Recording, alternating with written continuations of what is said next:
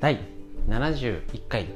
教えるストレッチ脳がリセット。自律神経が整うラジオ。本日もよろしくお願いします。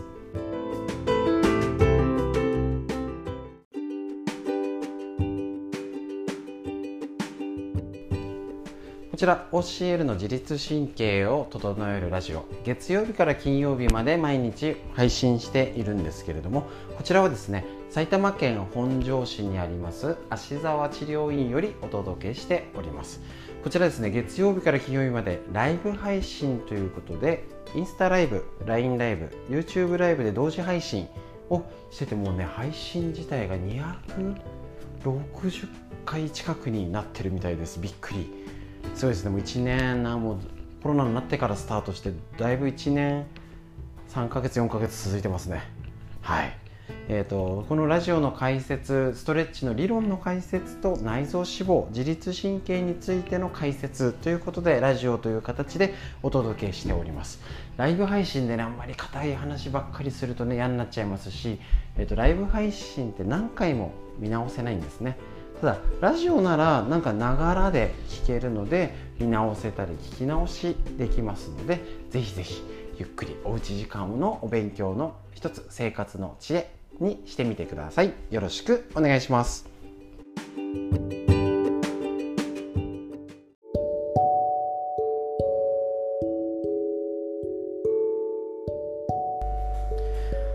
はいそういうことで皆さん教えるストレッチのライブ配信お疲れ様でした。ただいまですね LINE ライブ YouTube ライブということで今つなげっぱなしでまだやって終わったところでございます。今日、えっ、ー、とやった、えっ、ー、とストレッチの解説についてお話ししますのでよろしくお願いします。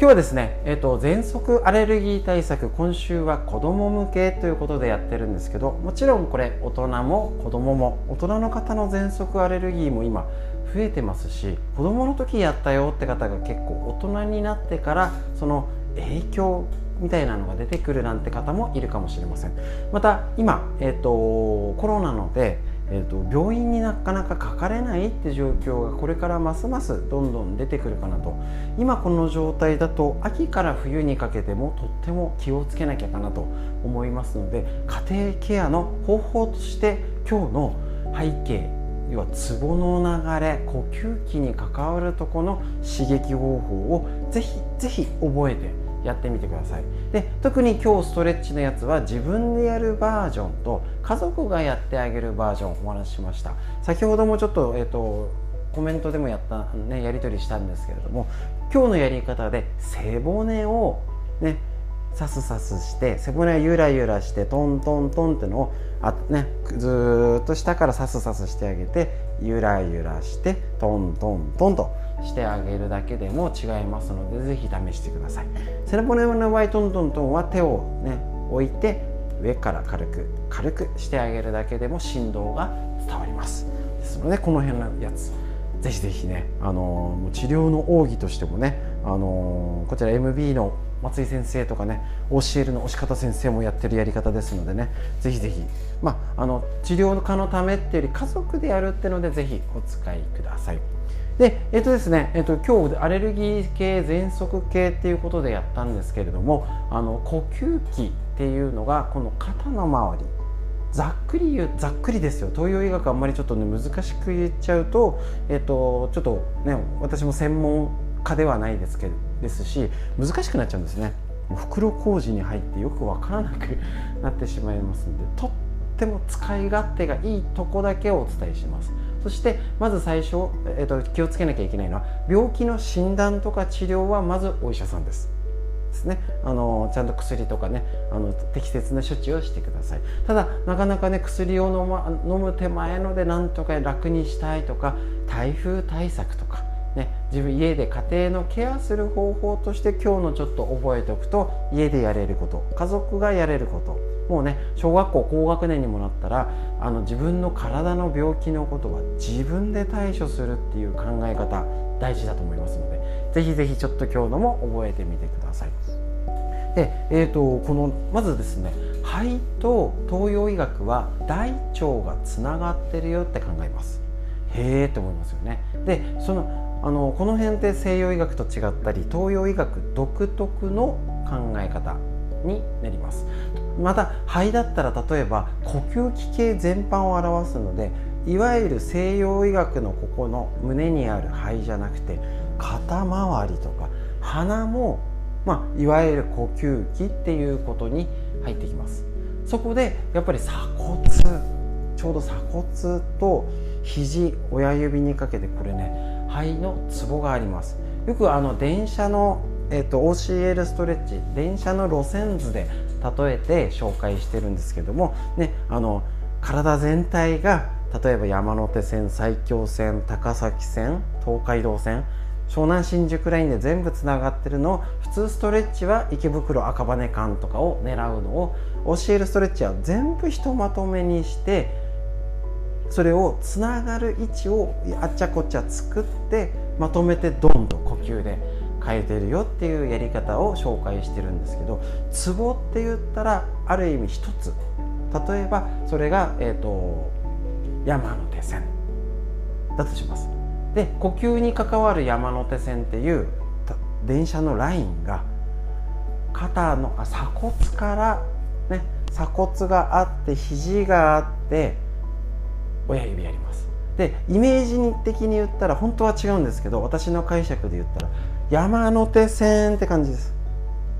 どういうこと？ここのツボもそうなんです。さっき肺と大腸がつながってるよ。こちら東洋医学のこれちょっと難しいやつなので買ってねってやつじゃないんですけど5行式体表っていうのがあります。ね。こういうやつがあります。ダーン。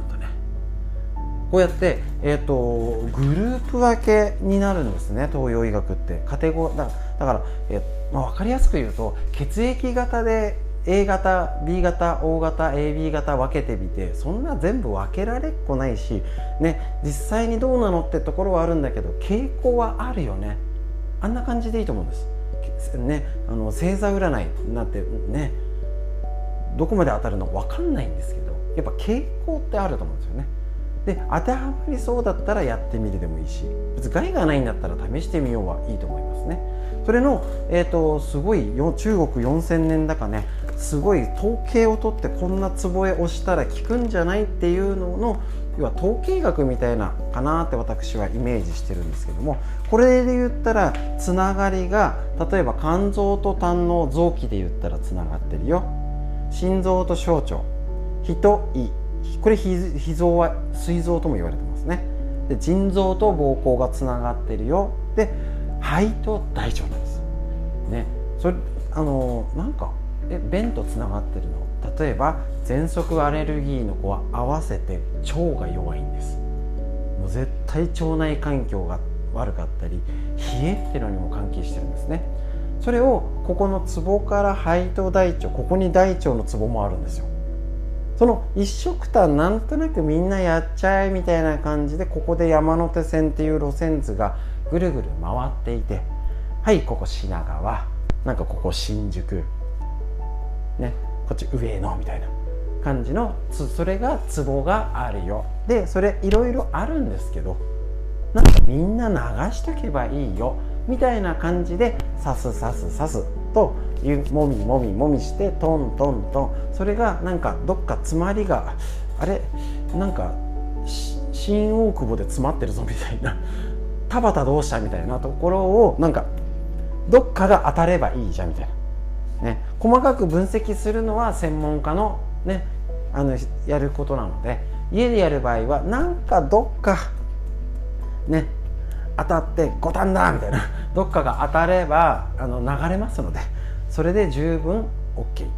ですね。これね五行式代表ってすごい使います。だからツボも肺と大腸のツボがここにあるんで、えー、とさっき言いました。本当は流れがあったり細かいことはあるんですけどそれはプロがやること。ね、家でやるんだったらなんかリンパの流れいろいろ流れあるんじゃないですか。うん。流れがあるから行って帰ってきて両方やればどっか OK もう十分。内回り外回り両方やれば OK そんな感じでね適当にやりましょう。で家庭ケア看護ですからね。そうすると当たりやすいです。適当な方が。で例えばこれ5行式代表って使える。さっきちょっとねコメントでもありました。例えばこれ何が使えるってあの肝臓いつ疲れやすいの？肝臓は春です、ね、春先に肝臓疲れやすかったりなんかあのそう肝臓に関わる症状が出やすい。心臓は夏。胃腸系は土曜。これなこれがあるんで土曜は胃腸系に注意してねってお話ししてるんですね。で、えーと、例えば肺は秋なんですね。だけど今エアコン使ってるので結構弱くなりやすいっていうのもあるし一番気をつけなきゃいけないのは秋口ですね。で腎臓膀胱系は冬。に調子悪くなって足がむくみやすいとかね。あの耳鳴りめまいも強くなると。だったり例えば肝臓は目に疲れて充血するよとか心臓はベロに出るよ。胃腸系は口口内炎に出るよ。肺は鼻です。鼻ね。に出ます。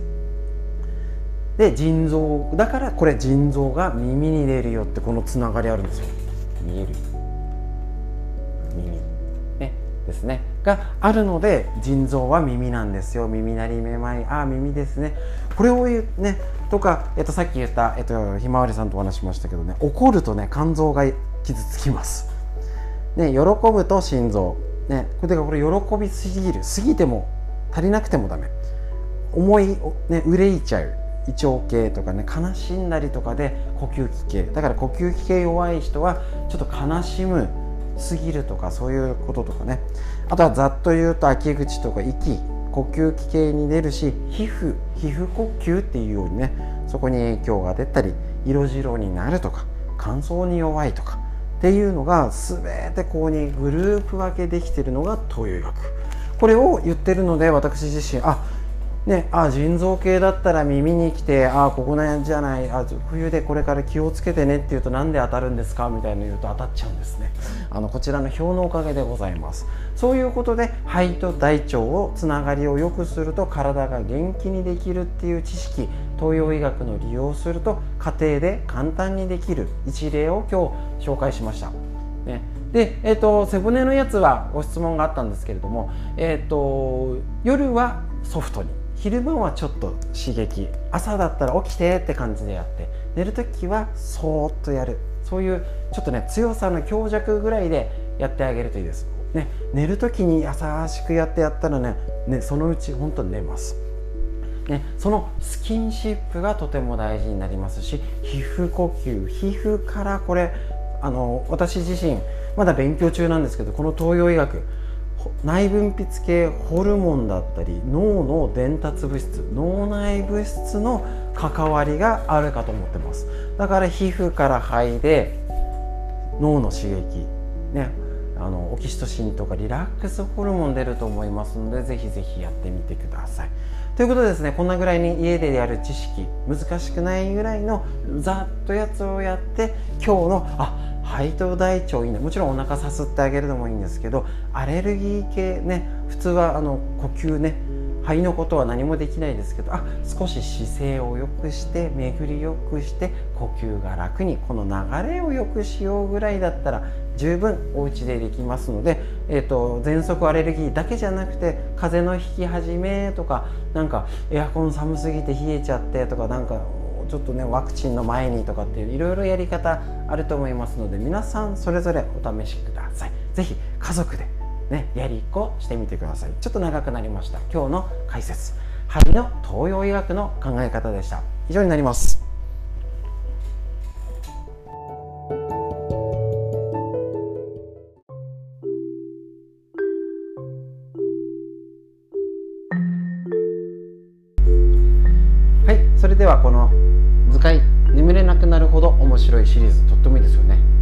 内臓脂肪の話。栗原武先生のこちら日本文芸社。こちらの本より紹介して一つ一つ内臓脂肪について。確認していきたいと思います。とってもねおなお腹お肉がねあのちょっと気になるわだけじゃなくて病気特にまたね人と触れる機会が減ってきてますのでちょっと容姿が気にしなくてもいい方もね増えてきてるんですけどね。そこの養子の問題だけじゃない。体の病気こちらね何度もあの確認しております、えっと、結局内臓脂肪が万病を引き起こす。糖尿病高血圧がん動脈硬化脳卒中心臓病認知症コレステロールなど骨粗しょう症などを引き起こす原因になるのでなんとかするための知識一緒にお勉強していきましょう。今日は糖質を控えて痩せるメカニズムっていうページこちらをご紹介これね見開きでとっても分かりやすいのでお家にね1冊職場に1冊こちら糖質はご飯やパンうどんそばといった主食系の食べ物やじゃがいもやさつまいもなどの芋類砂糖を使ったスイーツや甘みの強い果物などに多く含まれます人はそれらの食品を食べて糖質を摂取すると小腸でブドウ糖に分解し吸収します。腸になってやっと吸収されるんですね。そうすると血液中の糖の量が上昇するためその血糖値を下げようとすると出てくるのが膵臓からのインスリンってホルモンです。結構知らない方いますよね。インスリンは血液中のブドウ糖を脂肪に変えて体に蓄える働きがあり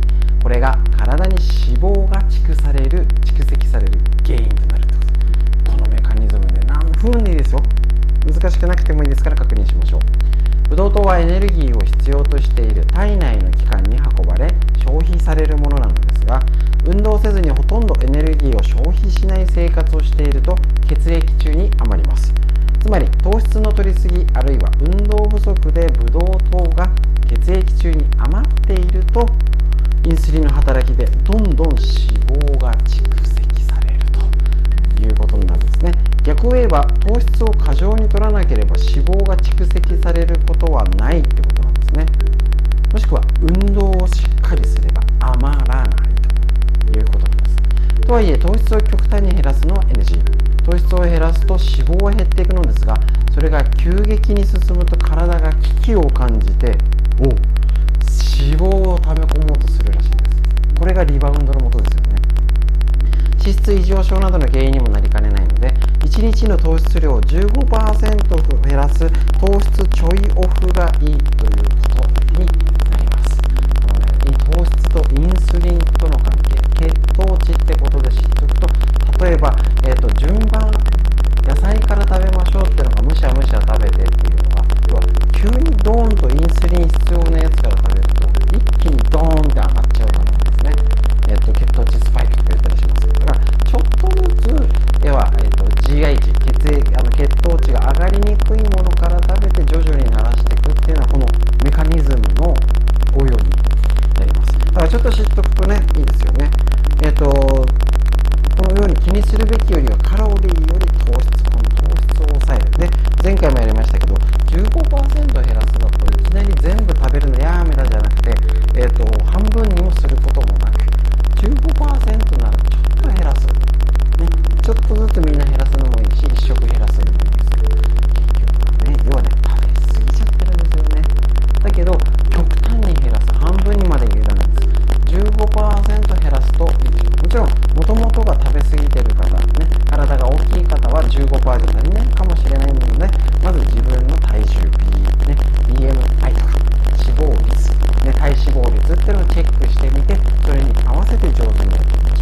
としたメカニズムを知ると対処が見えてきます。ということで今日の内臓のお話以上です。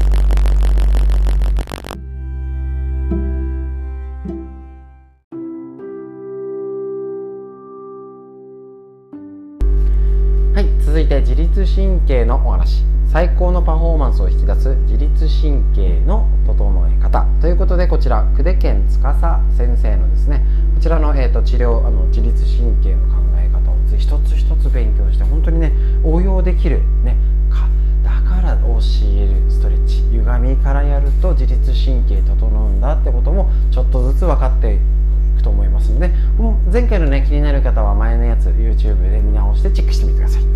はい前回からまたねちょっと進化の歴史というかね二足歩行四足歩行ってすごいスケールの話になってきました。今日も似たような話。人間は両手がねフリーになったこと。で膝腰肩首の痛みの原因っていうのを探っていきましょう。両手がフリーになったことで大脳が飛躍的に進歩して今の生活を確保できる。そうですよね。かなりあの両手ね立って二足歩行で両手を使うとってもね脳の進化関わってきてますよね。そそれは骨格が安定した状態から不安定な状態になってしまったことでもあります。なるほど。そういう見方もできます。そうである以上骨格を全体で捉え安定させるように考えていく必要があるってことなんです。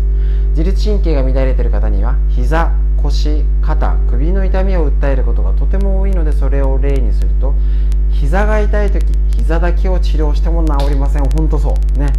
膝下膝上から股関節そして股関節より上の部分も考えないといけません。こうやって歪みのチェックしてるのもそういうことです、ね、お医者さんでこういう言い方してくれると嬉しいですね。ね右の膝が痛い方は骨格全体のバランスを見てみると右に傾いていることが多くあります。2本足で支えているので割合で考えると右足に50%左足に50%体重が乗っているのがベストですがこれが右に60%左に40だと右に負担がかかるのは当然だと思います腰痛に関しても右の腰が痛い場合には腰の上下のバランスが崩れていることが多いです。特に骨盤の位置が前後左右ともずれているってことが多いということなんですね。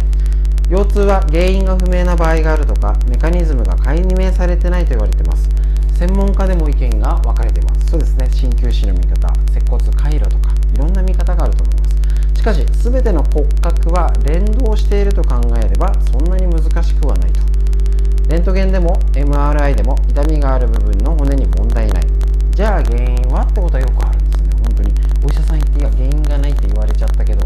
まだダメなんですって方結構いますからね。そういう時には、えっと、体の前ね。体の負担腰痛なら腰はもちろんお尻や足連動する筋肉や骨格の負担が続くことで腰痛が出て、ねえーと、画像的にも見えるほどの変化が最終的に出ちゃう。出ない場合もいっぱいあるよね。で同じく肩こりや肩の痛みも肩周辺だけにフォーカスを当てても診断できない場合が多い。ほんとこれね。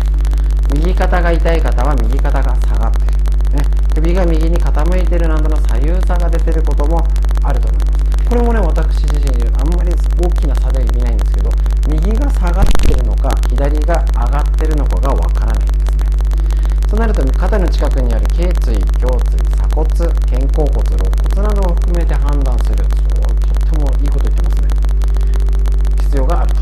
首の痛い痛みやこりに関しても右首が痛い場合は首が右に傾いている。右肩が下がっている。首がより右前に出ているなどの所見が見られることが多いです。レントゲンで頸椎症やストレートネックなどが原因と診断されることも多いです。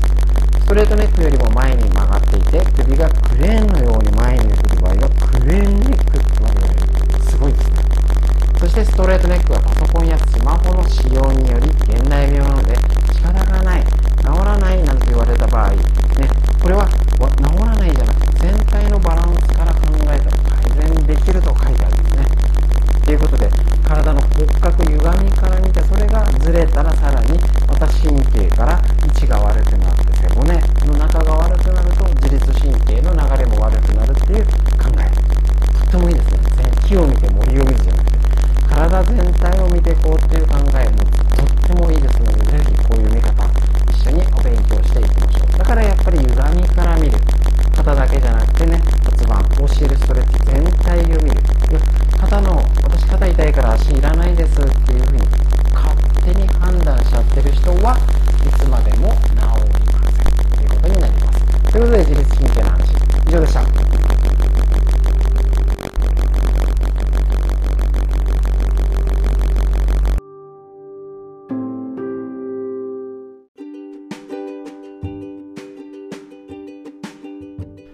はい。ということで本日のストレ教えるストレッチ自律神経のラジオいかがでしたでしょうか、えー、とまたね暑い日が続きますのであの熱中症にもぜひ気をつけてこまめに水分補給エアコンを上手に利用してもらってね、あの無理なくねこの夏乗り切りましょう。きっとねコロナのでねちょっとまだまだ心配なニュースが続いておりますしねまたあのオリンピックがねいい時間にやっててねいいあなんか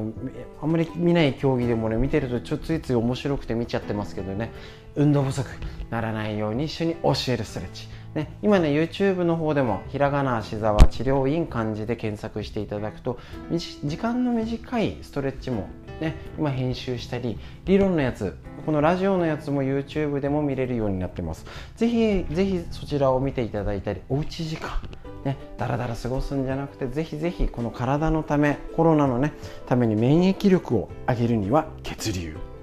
血流を上げるのが一番。今日みたいにね喘息とかアレルギーってことでもね病気を治すってことにはならなくても家で少しやれることっていうのが血流を良くする姿勢を良くするね、巡りを良くすることだと思いますので家庭ケアとして、ね、こういうことちょっとねこれからも力を入れてやっていきたいと思いますのでぜひぜひよろしくお願いします。ということで本日も最後までお聴きくださいましてありがとうございました。